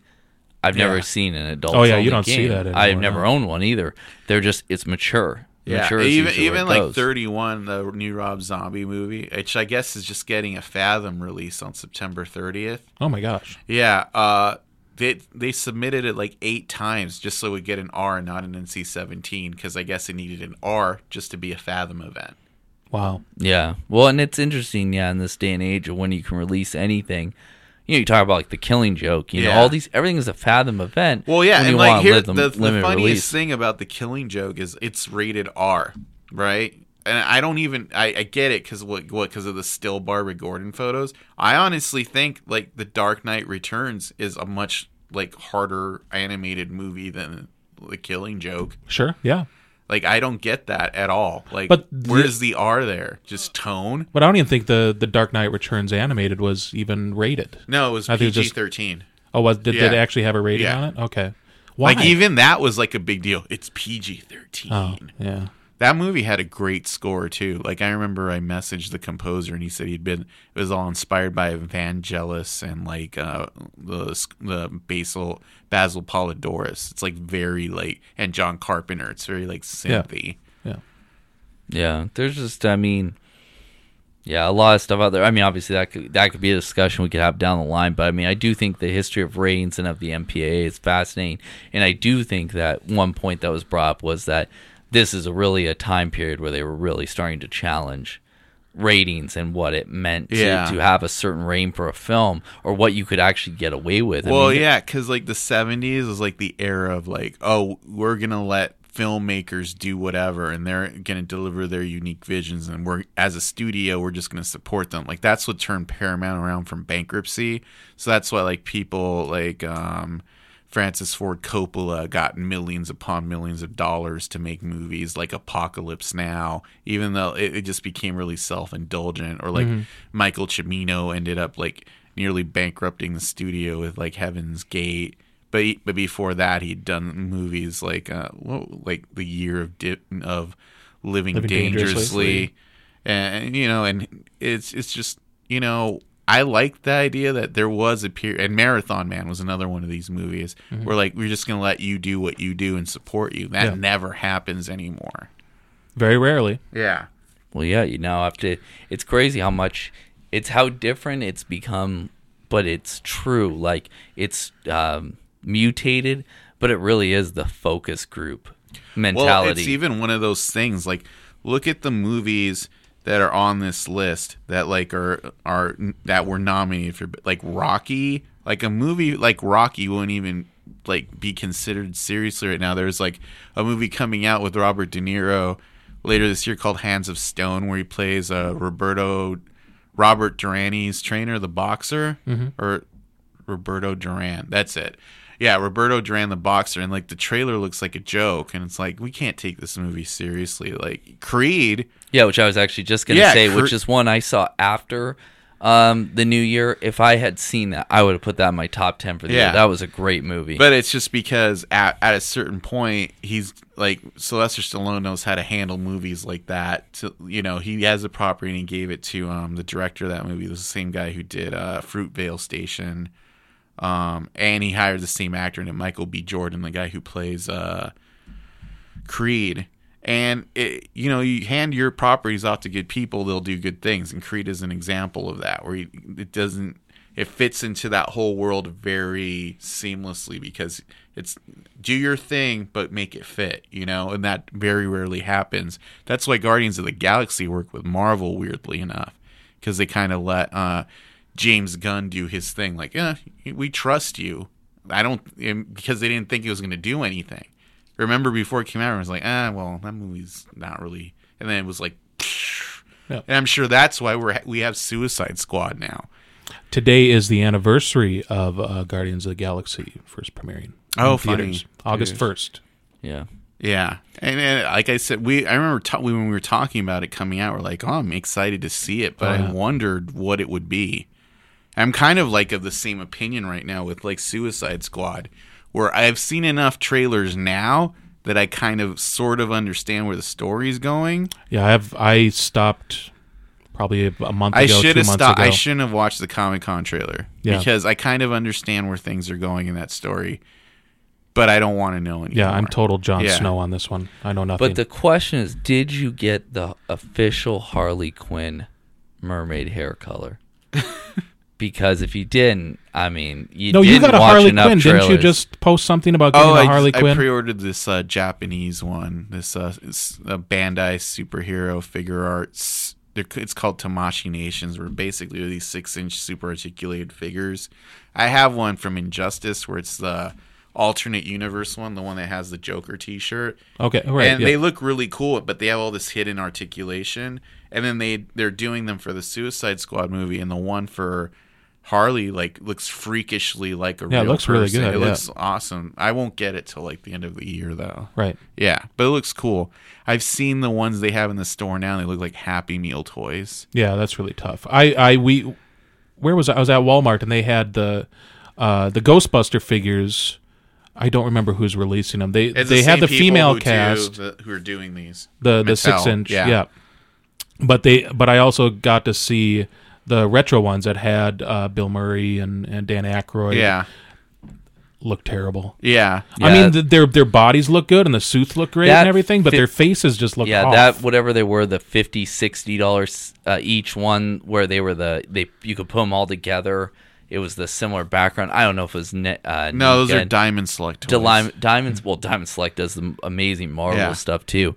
Uh, sorry, yeah, I'm not well versed on a lot of those ones, but they um, those were amazing. Uh, Yeah, I got the Peter beautiful. Venkman yeah, no, one. those look good. Yeah, I think the only problem with them is they're all they're all digitally sculpted, and then afterwards they add in the cut lines. So unless so sometimes those don't balance so well. Gotcha. The Peter Venkman one is one of them where like I'm sure if it was a statue, but like you can't really pose him too well; he'll fall over because it's just a digital. Well, that's why they just need like one of those little stands that just Yeah. you, you had a little clear plastic uh, rod that just goes right in their butt or something, or up Right. their pants leg or whatever it is. You know. Adam likes anally impaling his toys. I I can't disagree though. It's fun. Yeah, but in the end, I would I would say '76 is a really good year for film overall. One of the movies I wanted to talk about for a minute was there's this uh, John Wayne movie that came out this year called in '76 was The Shootist. It was his very last film where he plays like this uh, gunslinger who's dying, and he kind of orchestrates like the showdown and kind of like as Never his saw last hurrah. It's really good. It has like uh uh, John Carradine in it at playing an undertaker who's trying to arrange a funeral for him. It's just really weird because you know John Carradine you mostly know from like horror and stuff, but he put all his friends in it. And if you watch that movie, it's actually it reminds you a lot of uh, Gran Torino, the Clint Eastwood movie. Mm-hmm. It's like one of those unspoken influences. It's the last movie that John Wayne made before he died. Huh. Yeah. Yeah, Uh, well, that was what I was saying earlier too. Was is that this was like when I was talking about the Robin, Robin and Marion and stuff like that. The um, you know, you had like your so- your uh, sword and sandals kind of movies, not the moving on to the Conan Deathstalker, but still where it was Spartacus, Ben Hur kind of Yeah. you know biblical epics and and that kind of time period, um, Near East history, and then you had the you know this was the end the the the the, the last hurrah pretty much of the western until yeah, and what you realize too, and this is when I was re- re- reading this, I realized this too. Like, this was like when uh, the last of the like Clint Eastwood spaghetti westerns were being made. Like the Outlaw Josey, Josey Wales, Wales. came out that year, and you realize, you know, uh, and he, like, apparently Clint E- or uh, John Wayne was still offered a lot of of movies after he did the shoes, but he said, no, this is the one I'm going to go out on because it kind of jives with where I'm at. He had just had lung cancer and had a bunch of his ribs and his lung removed. Yeah. And late, I think later on, he was diagnosed with like metastasized uh, s- stomach cancer. But it's like, dude, in, in some alternate world, there was a confluence where a Clint Eastwood, John Wayne Western could have happened logically. And that's kind of amazing if you really think mm-hmm. about it. Yeah. You know? True, true. Well, we need to wrap it up. Yeah. Oh, yeah. But Adam, think I- any amazing last things? Because uh, if you don't know, Adam puts a ton of work into these for us. So unfortunately, we were not able to play the amazing 1976. Uh, this is your life trivia. Oh no. I think this worked out just But fine. um, as but far I as, like, do, but I pacing do know you find cool little facts and interesting things. Are there any others like really to add? good quotes in there you would wanted to share? Yeah. Oh, I didn't. I didn't put any quotes. I just had uh, just the very small uh, synopsis because I was gonna kind of reverse it, have you guys figure out which movie it was, just based on um, you know, kind of backtracking on it. Uh, like if I said directed by Alan Parker, hmm. starring Jodie Foster, Scott Baio, That would have been Freaky Friday, right? nope, The girl lives down. the rated G, comedy crime family movie. What else was she? Kind of a gimmicky thing. I was like, I don't remember It's Scott not Baio Freaky being. Okay, so this nope. so this will probably give it away. Don't look it up. Put that damn phone I'm down. not going to. I'm not going to. Here's the synopsis. This might give it away. The classic gangster story of told with an all-child cast. Bonnie, Bonnie and Clyde. Bugsy Malone. Oh. oh wait, I did see that here. So on the she list. was in four movies that year? Yeah. Wow, they used to really crank shit out, man. Oh yeah. I was just thinking, I'm like, I said the Girl Girl is the lane, which I've seen, but more importantly, I'm sitting there going, Scott Baio would have only been like 10 years old or Yeah, something. that's like, that's Yeah, why, I yeah, that's like- why it's an all-child I'm like, cast. "Meh." But see, that's kind of what I was how I was Yeah. gonna maybe introduce some of them. And some of that one was more a little esoteric than you know if I started. Oh, director Martin Scorsese, Yeah. Yeah. starring Robert. You know, you know, like right off the bat. Yeah, but like you said, even looking at the list, and I did not do any homework before coming uh, to the podcast, was is that like you kind of said from the beginning. I mean, you just kept it just keeps rolling on. Like you find more and more films, the deeper you dig. But Right. You know, but of course nowadays you look at any era and it's like God, it's amazing how many films are still put out. Right. Yep. So, well, good times, good times. I think this was a good discussion. I like how it kind of evolved into a discussion of 70s cinema versus It was an just amazing like a time. top Yeah. list. Well, it was an amazing Yeah. time. Maybe uh, you know, but let us know what your favorite '76 films were. You know, i will, I will say this little thing, and since since I, there probably won't be another uh, podcast where we can work it in, I saw this documentary a while back called "The Kid Stays in the Picture" about um I can't remember his name. He's he was the guy who ran Paramount Pictures at the time, and he's a very uh somebody look it I'll look it up because it's really gonna- Frank Mancuso Jr. No, um, he did for a while. he he went out with uh, Ali MacGraw for a while. Um, let me think. It's this very famous producer.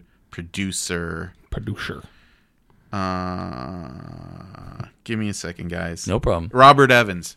Robert Evans. He even had like a cartoon about his life on Adult Swim a few years ago. But basically, he had been brought in to kind of save Paramount Pictures, and uh, it was like around 1970 where they said they were going to shut the studio down and they were going to sell it all to Hollywood Forever, which is a cemetery on their back lot. So they were going to level the whole lot and make it a giant cemetery. and he had to do a pitch. Uh, Ironic. a filmed pitch to the board where he pitched their whole slate of movies that were going to save the studio. And the first ones he said that were going to do it were going to be The Godfather and Love Story. And he was totally right. But Oh, it- yeah. and because those were so successful is why they ended up making like The Godfather Part 2, Apocalypse Now, Marathon Man, all these movies that we ended up talking about. And Mm-hmm. that led to the auteur system for the next 10 years. Yeah, that was a turning point for a lot of the big studios at that time. Yeah, but it's just weird that it's basically became it was literally a matter of life and death. Pun. But that was that was like I said, that was a lot of the studios. Speaking of time. life and death, just real quick, we all did survive the Batman versus Superman serial challenge. That's right. Um, we did, and it wasn't terrible. I wouldn't try it with milk. I was surprised that I liked the Batman, the Superman cereal more.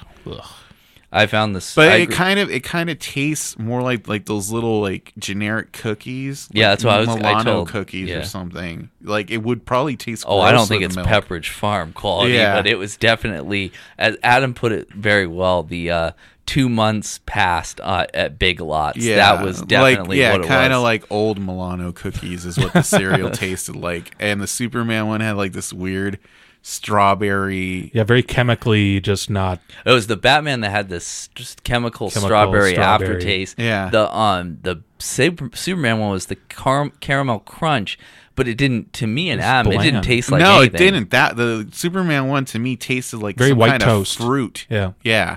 Oh, I didn't taste any fruit, but Uh, to me, it tasted like you know the chemical fruit flavor. Well, that was the Batman one. I, think thought. you guys might have gotten mixed up. No. Oh, no, no, I'm, no, I'm no. positive. Okay. The Superman one was caramel crunch, and the Batman was chocolate strawberry. Oh. So it was the caramel crunch. I felt had no flavor, and the Batman, uh, the chocolate strawberry. At first, it tasted okay because it was the chocolate. So but then then maybe the that chemical was the aftertaste. aftertaste I was getting Yeah. was from oh no. you- Batman. Yeah. It was. Okay. It was hard, but I didn't try either of them with milk, and Adam tried them together. Yes. Yeah. I said this is Well, probably there's. best An, to be blended. I was at the grocery store the other day and I saw a future challenge we might have to try because they Okey have doke. Kung Fu Panda three cereal and Madagascar cereal. oh, very topical from eight months ago. Right, but fries they have a lot It of it. still lasts. Wow. It's still these ones were good till November. I double checked because I really thought they had gone past. Yeah, no, I Yeah. can still I still find uh, Spider-Man Cheez-Its Mm-hmm. at Target. They still have frozen like two years cereal, ago. but I'm not going to take that that bet. Yeah, we'll skip that one. Yeah. But um, okay, wrap it up. Yep, good times. Um, I think that was it then. That's it. Yeah, Yep. that's it. Until- Goodbye, 1976. Until next time, uh, I'm Victor Marino along with Kirby Nelson Happy 30th anniversary, Jason lives. and uh, Adam Winkowski. Uh, doing another Cinema Fantastico talking about No Man's Sky PS4. Sometime early next week. Oh, Meow. video game Cinema Fantastico. That's Yes. exciting. And what do we got coming up, Victor? Anything? Uh, we have uh, for Cult Classics. If you guys are in the area, uh, Saturday, October, Saturday, August thirteenth, we are doing Terminator 2: Judgment Day 25th anniversary screening. Tickets are on sale now at all Zia record stores, including the brand new Mesa Superstore. And uh, you can also get tickets online at cultclassicsaz.com. And we invite you to check out cultfollowing.co because we have lots of new reviews up on there that we want your comments on and more to come. We'll also have a review of Suicide Squad later on this week, so check that out, find out our thoughts on it. And that's pretty much it for now. So until next time, folks, don't have Superman and Batman cereal. This has been a public service announcement.